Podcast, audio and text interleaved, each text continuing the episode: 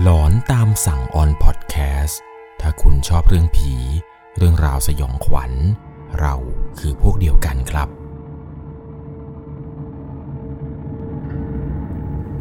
สวัสดีครับทุกทุกๆคนครับ ขอต้อนรับเข้าสู่หลอนตามสั่ง ผม1 1 LC ครับ เรื่องราวความสยองขวัญที่ทุกคนจะได้รับฟังกันใน EP นี้นั้น เป็นประสบการณ์สยองขวัญจากผู้ฟังทางบ้านท่านหนึ่งครับที่เธอนั้นได้มาถ่ายทอดเอาไว้ว่า เธอเนี่ยเคยได้ใส่ชุดไทย แต่ไม่ใช่ชุดไทยที่ทุกคนนั้นใส่กันทั่วๆไปนะครับ แต่เป็นชุดไทยที่ใครหลาย ๆ คนนั้น เขาถวายให้กับเจ้าแม่ ตอนที่มาแก้บนครับ ซึ่งต้องบอกเลยว่าเรื่องราวเรื่องนี้เนี่ยมันเป็นประสบการณ์ที่หลอนมากๆ ก่อนจะเข้าไปรับชมรับฟังกันนั้น ก่อนอื่นผมต้องขอบอกเลยนะครับ จะต้องใช้วิจารณญาณในการรับชมรับฟังให้ดีๆ และเรื่องราวต่อไปนี้นั้น ห้ามลอกเลียนแบบโดยเด็ดขาดนะครับ เรื่องราวเรื่องนี้ครับถูกส่งมาจากผู้ฟังทางบ้านท่านหนึ่ง เธอเองนั้นมีนามว่าคุณเตยครับ คุณเตยเนี่ยได้เล่าให้ฟังถึงประสบการณ์สยองขวัญ ที่เธอนั้นเคยได้ใส่ชุดไทย จากศาลเจ้าแม่ตะเคียนแห่งหนึ่งครับ ต้องบอกเลยว่าเป็นประสบการณ์ที่เธอนั้นจำไม่มีวันลืมเลย เรื่องราวเรื่องนี้ครับ ต้องพาทุกคนนั้นย้อนกลับไปในปีพศ 2548 คุณเตยเองเนี่ย เธออาศัยอยู่กับคุณพ่อกับคุณแม่ที่จังหวัดนนทบุรีครับ ช่วงนั้นเป็นช่วงวันหยุดเสาร์อาทิตย์ พ่อกับแม่เนี่ยก็มักจะพาคุณเตยนั้น ไปนอนค้างอยู่ที่บ้านปู่กับย่าที่อำเภอตลิ่งชันอยู่เป็นประจำครับ บ้านปู่กับย่าเนี่ยก็จะเป็นบ้านสวนที่มีธรรมชาตินั้นโอบล้อม ซึ่งญาติญาติที่เป็นญาติพี่น้องกันนั้น ก็จะอาศัยอยู่บ้านใกล้เรือนเคียงกับปู่กับย่า บ้านของพี่น้องคนอื่นๆเนี่ยก็อยู่ไม่ได้ไกลอะไรกันเลยครับ ซึ่งแต่ละหลังเนี่ยก็จะเป็นญาติพี่น้องกันทั้งนั้นครับถัดจากบ้านปู่บ้านย่าไปไม่ไกลก็จะเป็นบ้านป้า บ้านน้าบ้านอาทำให้เธอนั้นเนี่ยก็จะมีลูกพี่ลูกน้องเนี่ยเยอะมาก ส่วนใหญ่แล้วเนี่ยจะเป็นผู้หญิงครับ ก็จะรุ่นราวคราวเดียวกัน เธอเองเนี่ยก็มักจะชอบไปเล่นอยู่ที่บ้านสวนอยู่เป็นประจำในช่วงวันหยุดโดยความที่ว่าบ้านของย่านั้นเนี่ยอยู่ท่ามกลางธรรมชาติ อีกอย่างหนึ่งเนี่ยเวลาไปบ้านย่าก็จะเจอเพื่อนๆที่เป็นลูกพี่ลูกน้องกันเนี่ย หลายคนมากๆครับ แต่พอตอนที่คุณเตยนั้นเนี่ยเริ่มที่จะมาเรียนมหาลัยทำให้ห่างจากพวกลูกพี่ลูกน้องที่บ้านอยู่ในสวนกันนี้ไปพอสมควร จนมีอยู่มาวันหนึ่งครับ คุณย่าเนี่ยได้โทรมาหา บอกว่าเตย เนี่ย พี่ก๊อฟเขาจะบวชแล้วนะ แม่พี่ก๊อฟเขาจะให้เตยเนี่ยช่วยมาถือหมอนแห่นาคให้หน่อยเขามีชุดไทยให้ใส่ด้วยนะ พวกพี่ๆน้องๆที่เล่นกับลูกมาตอนเด็กๆ เนี่ยเขาก็จะใส่ชุดไทยช่วยกันถือเหมือนกัน อนนั้นเองเนี่ยเธอก็เลยตอบย่าไปครับว่าโอ้โหย่าเขาจัดเต็มถึงขั้นเช่าชุดไทยให้ใส่เลยเหรอย่าเนี่ยก็บอกว่าใช่แล้วลูก มานะ มางานบวชพี่ก๊อฟนะลูกย่าเนี่ยคิดถึงหนูมากเลย อยากเจอไม่ได้เจอกันมานานแล้วนะ ตอนนั้นเองเนี่ยเธอก็เลยตอบตกลงย่าไปครับว่าได้เลยค่ะย่ายังไงแล้วเดี๋ยวเราเจอกันนะ พอถึงวันที่นัดหมายกันครับ วันนั้นเนี่ยเป็นวันศุกร์ตอนเย็น เธอเองเนี่ยก็เดินทางไปที่บ้านสวนของคุณย่าทันที จริง ๆ แล้วเนี่ยงานบวชของพี่ก๊อฟจะเริ่มในวันพรุ่งนี้ครับ เป็นเช้าวันเสาร์เธอเองเนี่ยเดินทางไปถึงก่อนในวันศุกร์ครับเพื่อที่จะเตรียมความพร้อม เพราะต้องไปลองชุดไทยที่คุณย่าบอกว่า แม่ของพี่ก๊อฟนั้นเขาจัดเตรียมเอาไว้ให้พอไปถึงครับ ไปถึงที่บ้านย่าเนี่ยก็เห็นว่าเขาเอาชุดไทยมาแขวนไว้ให้แล้ว ตอนนั้นเองเนี่ยย่าก็พาเธอนั้นมาลองชุดครับ เธอก็สังเกตได้ครับว่า ชุดไทยที่เขาเอามาให้เนี่ย มันค่อนข้างที่จะแปลกๆครับ เป็นชุดไทยที่ไม่มีเครื่องประดับ ไม่มีเข็มขัด เป็นเพียงแค่แบบเป็นผ้าสบายเหลือง กับผ้าถุงสีทองธรรมดา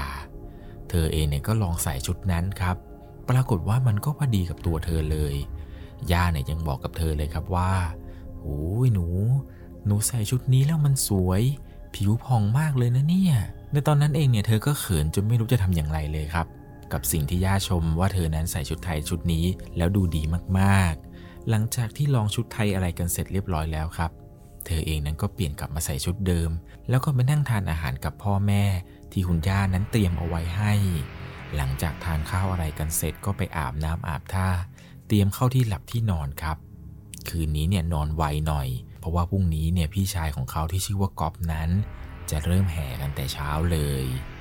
ในวันนั้นที่นอนเนี่ย เธอเองนั้นเนี่ยบอกว่านอนหลับสนิทมากครับ เป็นการนอนหลับที่เหมือนกับว่ามาพักผ่อนจริง ๆ บ้านของย่าเนี่ยอยู่ท่ามกลางป่าเตย กลางค่ำกลางคืนเนี่ยจะได้ยินเสียงแมลงอะไรต่างๆนั้น ส่งเสียงร้องมาได้บรรยากาศสุดๆเลยแหละครับ ในคืนนั้นเนี่ยก็นอนไปทุกอย่างก็ปกติ เช้าขึ้นมาครับ เธอเนี่ยก็รีบตื่นไปอาบน้ำอาบท่า แต่งเนื้อแต่งตัวในชุดไทยที่คุณย่านั้นเตรียมเอาไว้ให้ หลังจากที่ห่มสบายนุ่งผ้าถุงอะไรเสร็จ คุณย่าเนี่ยก็เดินเอาเข็มขัดหน้าของแกนั้นมาสวมให้ ส่วนปู่เนี่ยก็ถอดสร้อยทองครับ เอามาใส่เป็นเครื่องประดับให้เธอ หลังจากแต่งตัวอะไรกันเสร็จ เธอ คุณย่า คุณพ่อคุณแม่ ก็พากันเดินทางไปที่วัด ที่พี่กอบนั้นเขาบวชกัน ตอนไปถึงที่วัดครับ ก็ไปเจอกับลูกพี่ลูกน้องคนอื่นที่เคยเล่นกันสมัยเด็กๆ ทุกคนเนี่ยใส่ชุดไทยมากันหมดเลยครับ เป็นภาพที่สวยสดงดงามมากๆ แต่ชุดไทยของคนอื่นนี่สิครับ มันไม่เหมือนกับของเธอเลย ชุดไทยของพี่น้องคนอื่นเนี่ยดูเต็มมากๆ มีเครื่องประดับพร้อมเลยครับ เธอเองเนี่ยก็เลยคิดว่าสงสัยแม่พี่ก๊อฟเนี่ยเขาเอามาให้หลายชุด ทุกคนเนี่ยคงจะเลือกกันไปหมดแล้วละมั้ง คงเหลือแต่ชุดเธอนี่แหละที่แบบทุกคนไม่ใส่กัน ของเธอน่าจะเป็นชุดสุดท้ายแล้วมั้ง แต่ก็ไม่ได้คิดน้อยใจอะไรนะครับ ที่พี่คนอื่นเนี่ยเขาเลือกกันไปหมดแล้ว วันนั้นเนี่ยก็เข้าทำพิธีงานบ่งงานบวชอะไรของพี่ก๊อฟจนแบบทุกอย่างเนี่ยเสร็จราบรื่นไปด้วยดี จนงานจบไปผ่านไปประมาณเดือนกว่าๆนี้ครับ เธอเนี่ยเริ่มมีความรู้สึกว่า มันมีบางอย่างที่แปลกๆเกิดขึ้นกับตัวเธอ ซึ่งเธอเองเนี่ยจะเห็นเหมือนกับบางสิ่งบางอย่างเป็นเงาดำๆมันจะผ่านหางตาเนี่ยไปบ่อยมากๆ ทำให้เธอนั้นเนี่ยเริ่มรู้สึกแบบว่ากังวลนิดหน่อยครับ กับสิ่งที่เธอเห็น แต่ในตอนนั้นเนี่ยไม่ได้คิดถึงเรื่องผี หรือเรื่องวิญญาณอะไรเลยนะครับ เพราะส่วนตัวแล้ว เธอเองเนี่ยก็เชื่อครับว่าผีนะมีจริง แต่ก็ไม่ได้ถึงขั้นกลัวผีอะไรมากมายขนาดนั้น จนกระทั่งมีอยู่คืนหนึ่งในระหว่างที่เธอกำลังนอน คืนนั้นเนี่ยเป็นคืนที่ฟ้ามืดครึ้มมากๆครับ ฝนเนี่ยทำท่าจะตก ในระหว่างที่เธอกำลังจะหลับตานอนแล้วครับ ช่วงเวลานั้น เธอดันเห็นครับว่า ว่ามันมีผู้หญิงคนหนึ่งห่มสบายสีเขียวเข้ม นุ่งโจงกระเบนสีเขียวเข้มเช่นเดียวกัน ตัวของผู้หญิงคนนี้เนี่ยไม่ได้สูงมาก ผิวเธอนั้นออกค้ำๆเหมือนกับว่าผู้หญิงคนนี้ครับ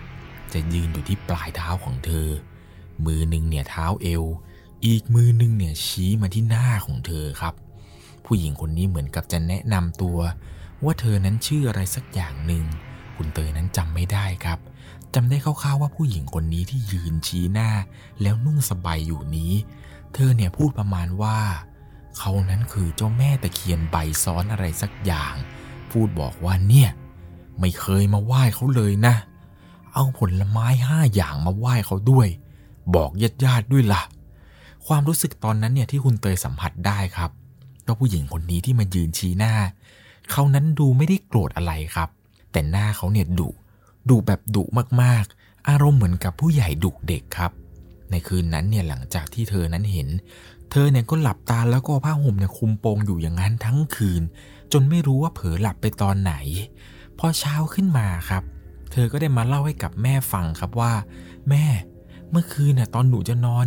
หนูเห็นว่ามีผู้หญิงคนนึงมายืนชี้หน้าหนูเขานุ่งสบายสีเขียวอย่างงู้นอย่างนี้ มันเป็นภาพที่น่ากลัวมากๆ เขาบอกให้หนูต้องเอาผลไม้ไปไหว้เขา แม่ก็บอกกับเขาครับว่าเตย สงสัยเตยต้องเอาผลไม้ไปไหว้เขาจริง ๆ แล้วแหละ เอาอย่างนี้ แม่มีบางสิ่งบางอย่างจะเล่าให้ลูกฟัง เออลูก ลูกจำงานบวชพี่ก๊อฟได้ไหม ที่แม่ของพี่ก๊อฟเนี่ยบอกให้ลูกๆอะ ใส่ชุดไทยกัน เธอเองเนี่ยก็จำได้ครับ บอกแม่ว่าจำได้สิทำไมจะจำไม่ได้ล่ะแม่ วันนั้นเนี่ยย่ายังชมหนูว่าหนูสวยอยู่เลย แม่ก็เล่าให้ฟังครับว่า จริงๆแล้ว ชุดไทยที่หนูไปใส่เนี่ยแม่ของพี่กอฟเขาไปยืมชุดไทย มาจากศาลเจ้าแม่ตะเคียน ย่าเนี่ยเป็นคนบอกกับแม่เอง พอแม่ได้ฟังเช่นนั้นเนี่ยแม่ก็ตกใจ ว่าทำไมแม่ของพี่กอฟ เขาถึงไปเอาชุดไทยของศาลเจ้าแม่ตะเคียนมาให้ลูกใส่ ปรากฏว่าก็เลยโทรไปถามย่าครับว่าย่าตกลงแล้วมันเป็นยังไงกันแน่ ย่าก็เล่าให้ฟังครับว่า แม่ของพี่ก๊อฟเนี่ย แกไปเอาชุดไทยจากศาลเจ้ามาให้เด็กๆใส่จริง ๆ ครับ แต่เหมือนกับว่าพี่น้องคนอื่นที่เขาบ้านอยู่ละแวกนั้นเนี่ยเขาจะรู้ครับว่าแม่ของพี่ก๊อฟเนี่ยไปเอามาจากศาลเจ้าแม่ตะเคียนครับทำให้พี่น้องคนอื่นเนี่ยไม่มีใครกล้าใส่ เลยตัดสินใจไปเช่าชุดไทยจากร้านอื่นมาใส่ในวันงานกันย่าก็เล่าให้ฟังครับว่าแม่ของพี่ก๊อฟเนี่ยแกน่าจะเอาชุดไทยมาจากศาลศาลหนึ่งที่อยู่ในวัดสักแห่ง แล้วแวกนี้เนี่ยมีวัดอยู่ 2 วัดครับ ผมขออนุญาตไม่เอ่ยชื่อวัดนี้นะครับ แต่ผมจะใบให้ว่าเป็นวัดที่ตัวอักษรย่อสอเสือ กับวัดที่ตัวอักษรย่อกอไก่ครับ หลังจากที่เธอคุยกับย่าเสร็จครับ เธอเนี่ยก็ต้องไปเตรียมพวกของผลมงผลไม้อะไรเนี่ย เตรียมที่จะไปไหว้ศาลเจ้าแม่ตะเคียนทันทีในวันรุ่งขึ้นครับ ตอนนั้นเองเนี่ยเธอก็เดินทางไปที่บ้านของย่าครับ ไปถึงเนี่ยก็ให้ย่านะครับ พาไปที่วัดแรกก่อนเลย เป็นวัดอักษรย่อสอเสือครับ ไปถึงเนี่ยก็เจอว่ามันมีศาลแม่ตะเคียน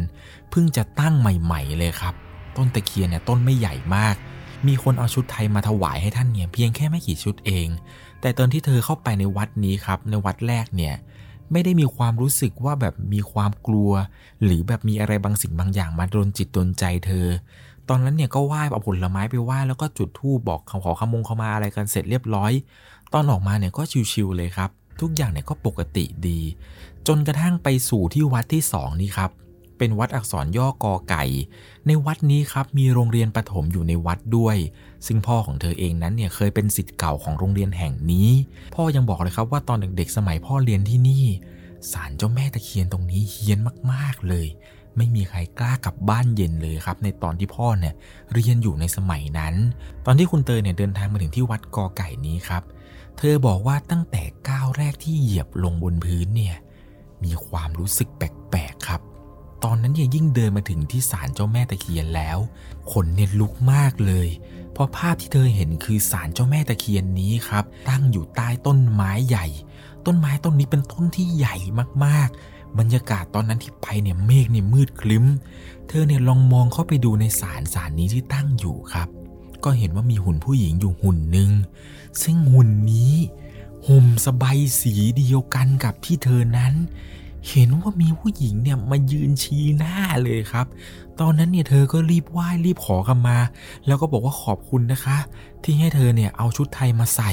ตอนนั้นเนี่ยเขารับรู้ได้ทันทีเลยครับว่า ชุดไทยที่เขาไปยืมมาเนี่ยน่าจะมาจากสารสารนี้อย่างแน่นอน ตอนที่เธอเนี่ยหลังจากที่ไหว้เสร็จแล้วกำลังจะเดินกลับไปที่รถครับ ตอนออกจากศาลเธอเนี่ยเหลือบหันไปมองตรงชุดไทยที่มีคนเขาเอามาถวายแก้บนนั้น ปรากฏว่า เธอดันไปเห็นว่ามีชุดที่เธอนั้น เคยใส่ในวันงานบวชของพี่ก๊อฟเนี่ยแขวนอยู่ด้วยครับ เธอบอกว่าไม่คิดเลยครับว่าในชีวิตนี้ ต้องมาใส่ชุดไทยของคนที่เขาเอามาแก้บน เป็นประสบการณ์ที่หลอนมากๆ และเธอนั้นขอบอกว่าจำไม่ลืมเลยครับ พ่อเนี่ยเคยเล่าให้เธอฟังต่อครับว่าตอนสมัยที่พ่อเรียนเนี่ย สมัยเลิกเรียนตอนที่พ่อเตะบอลเลิกเย็นๆเนี่ย ช่วงเวลาโพเพเนี่ยต้องพารีบกันกลับบ้านเลย เพราะว่าศาลเจ้าแม่ตะเคียนต้นนี้เนี่ยเฮี้ยนมากๆ พ่อยังบอกเลยว่าพ่อเนี่ยยังเคยเห็นว่ามีผู้หญิงคนหนึ่งใส่ชุดไทย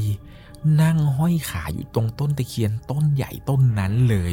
และพอหลังจากนั้นมาครับ เธอเองเนี่ยก็ไม่ได้พบเจอหรือพบเห็นเรื่องราวแปลกๆมาอีกเลย ซึ่งเธอเองเนี่ยบอกเลยว่าประสบการณ์ครั้งนี้เนี่ยเข็ดจริง ๆ ครับ ไม่คิดเลยครับว่าญาติเนี่ยจะเอาชุดไทยของศาลเจ้าแม่ มาให้เธอใส่ไปงานสังงั้น ต้องบอกเลยครับว่าเรื่องราวเรื่องนี้เนี่ย เป็นเรื่องที่หลอนมากๆเลยนะครับ มีบางสิ่งบางอย่างที่ผมอยากจะเล่าทุกคนฟังครับว่าตอนที่คุณเตยนี้กำลังจะพิมพ์เรื่องราวเรื่องนี้ส่งมาให้ผมได้อ่านเนี่ย ปรากฏว่าในระหว่างที่พิมพ์ครับ คุณเตยบอกว่ามันเกิดเรื่องแปลกๆ คือ พอพิมพ์ไปได้แค่ต้นเรื่องครับ คอมพิวเตอร์ของเธอเนี่ยจู่ๆก็ไม่สามารถที่จะพิมพ์ต่อ จู่ๆคอมก็ค้างขึ้นมา เธอเนี่ยบอกว่าตอนนั้นเธอไม่รู้จะทำอย่างไรครับ ก็เลยยกมือไหว้ แล้วก็บอกว่าขออนุญาตนำเรื่องราวเรื่องนี้เนี่ย มาให้ผมนั้นถ่ายทอด แล้วเดี๋ยวเธอเนี่ยจะเอาผลไม้ไปไหว้ตามเดิมครับ ต้องบอกก่อนเลยครับว่าเรื่องราวเรื่องนี้ ถ้าใครฟังแล้วพบเจออะไรแปลกๆ อย่าตกใจนะครับ อย่าเพิ่งกลัวโดยเด็ดขาด ถ้าใครพบเจออะไรแปลกๆค่ำคืนนี้ก่อนนอนก็ขอทุกคนนั้นสวดมนต์ก่อนนอนกันด้วยนะครับ เป็นอย่างไรกันบ้างครับกับเรื่องราวความสยองขวัญในวันนี้ ต้องบอกเลยนะครับ เป็นประสบการณ์หลอนที่ห้ามหาทำโดยเด็ดขาด อย่าลองทำนะครับ อย่าไปเอาชุดไทยที่เขาถวายกันมาแล้วเนี่ยมาใส่เล่น หรือเอาชุดไทยเนี่ยมาใส่ถึงแม้ว่าจะขออนุญาตแล้วก็ตามนะครับ อย่านำมาให้คนอื่นใส่ หรือว่านำมาใส่เองโดยเด็ดขาดสำหรับในค่ำคืนนี้ก่อนจากกันไป ถ้าคุณชอบเรื่องผี เรื่องราวสยองขวัญ เราคือพวกเดียวกันครับสำหรับในค่ำคืนนี้ ใครที่กำลังฟังอยู่ในช่วงเวลากลางคืน ขอทุกคนนั้นไหว้พระสวดมนต์กันก่อนเข้านอนด้วยล่ะครับ สวัสดีครับ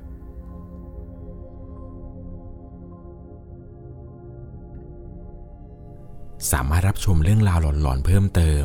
ได้ที่ YouTube c h anel 1 LC ยังมีเรื่องราวหลอนๆที่เกิดขึ้นในบ้านเรา รอให้คุณแนนได้รับชมอยู่นะครับ